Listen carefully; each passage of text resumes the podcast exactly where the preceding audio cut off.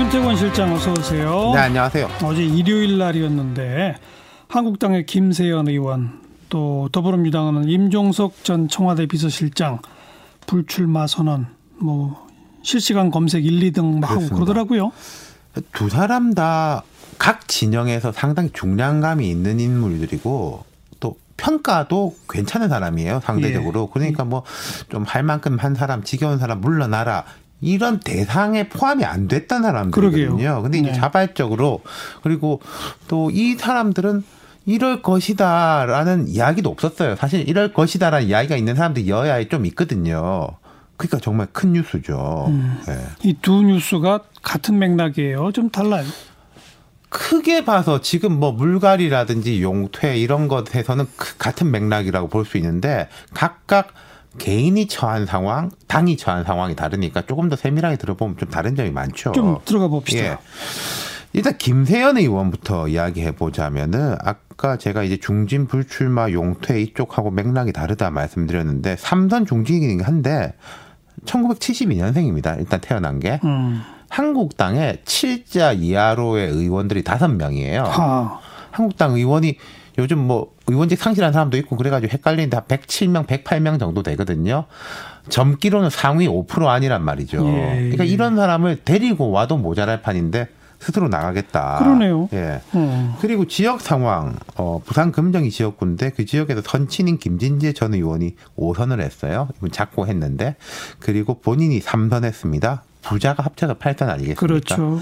지역 기반이 정말 탄탄하고 금수저 2세 정치인인데 지역에서나 국회에서나 겸손하다는 평가를 많이 받아요. 음. 또 세밀한 거 하나 말씀드리자면은 그 장인이 한승수 전 총리인데 한승수 예. 전 총리는 박근혜 전 대통령 따지면은 이종 사촌 형부가 됩니다. 음. 그러니까 인척간이죠. 박 전 대통령하고도 한국당에서는 지역으로 보나 뭐 출생으로 보나 로열 패밀리 그러네요. 진골 예. 중에 진골 예. 그리고 평가도 괜찮고 음. 그리고 또 성향 지금 여의도 연구원장이지 않습니까? 한국 당 내에서 막말 같은 것으로 논란 일으킨 게 아니라 아 이 사람은 할 말은 하는구나 좀 우리가 이 방향으로 가면 안 된다라는 예. 쓴소리 계속한 것으로 예. 알려진 사람.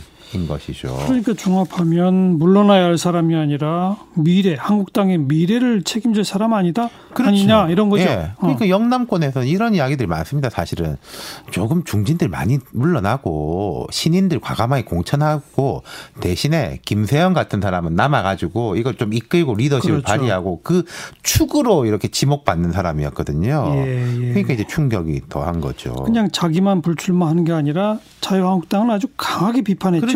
보통 불출마하는 경우에도 덕담하고 가는 경우도 많거든요. 하지만 나라를 사랑하고 나라를 살리는 마음으로 우리 다 함께 물러나자. 자유한국당 이제 수명 다 했다. 이 당으로 대선 승리는커녕 총선 승리도 이뤄낼 수 없다. 무너지는 나라를 지켜낼 수 없다. 존재 자체가 역사의 민폐다. 당의 존재 자체가 역사의 민폐다. 그렇죠. 음.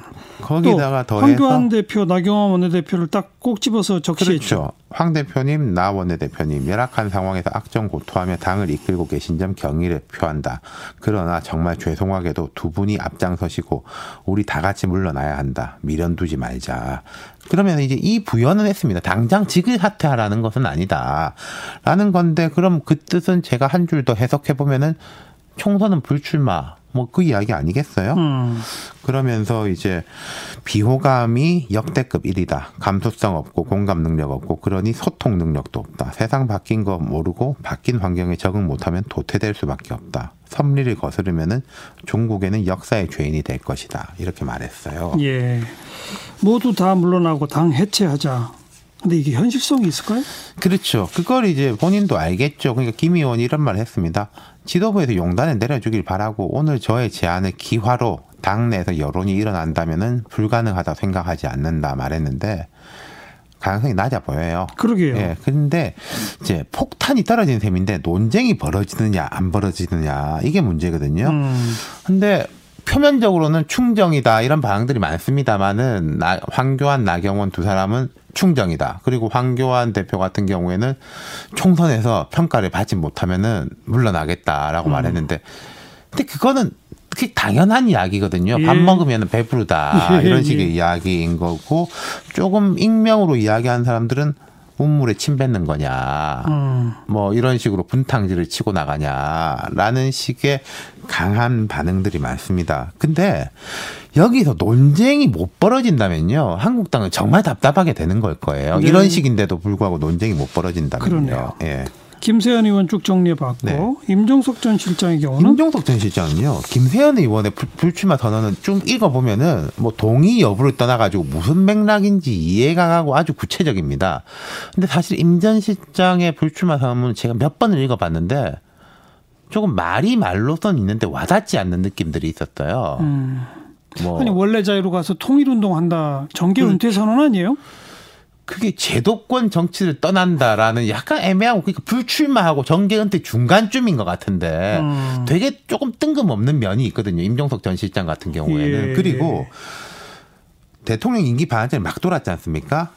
개국 공신이자 첫 비서실장이 정치 은퇴를 선언한 건 제가 처음 봤어요. 이때쯤이면은 첫 비서실장으로 나온 사람들은 내각에 있든지 당에서 있든지 막 역할을 많이 하고 그 좀 나쁘게 말하면 군기반장 역할도 하고 좋게 말하면은 당과 청와대 가교 역할을 활발하게 할 텐데 임종석 실장은 사실은 지금까지 올 초에 나와가지고 지금까지 사실 큰 역할이 없었고 그렇죠. 좀 쉬고 있고 총선 준비하는 거로 다 알고 있었는데 갑자기 불출마 선언을 했어가지고 여기에 대해서는 지금도 이제 여권 내에서는 좀 이렇쿵 저렇쿵 말이 많은데 다른 의미에서 파장들이 조금 있을 수도 있을 것 같아요. 이건 좀 다음에 한번 좀 짚어보죠. 그죠? 벌써 오늘 오후에 임종석 실장의 뭐 총선 다른 역할론 출마는 안 하더라도 이런 얘기들도 막 나오던데. 딴 사람들이 하는 이야기거든요. 이건 예. 네, 알겠습니다. 네. 윤태권 실장 수고하셨어요.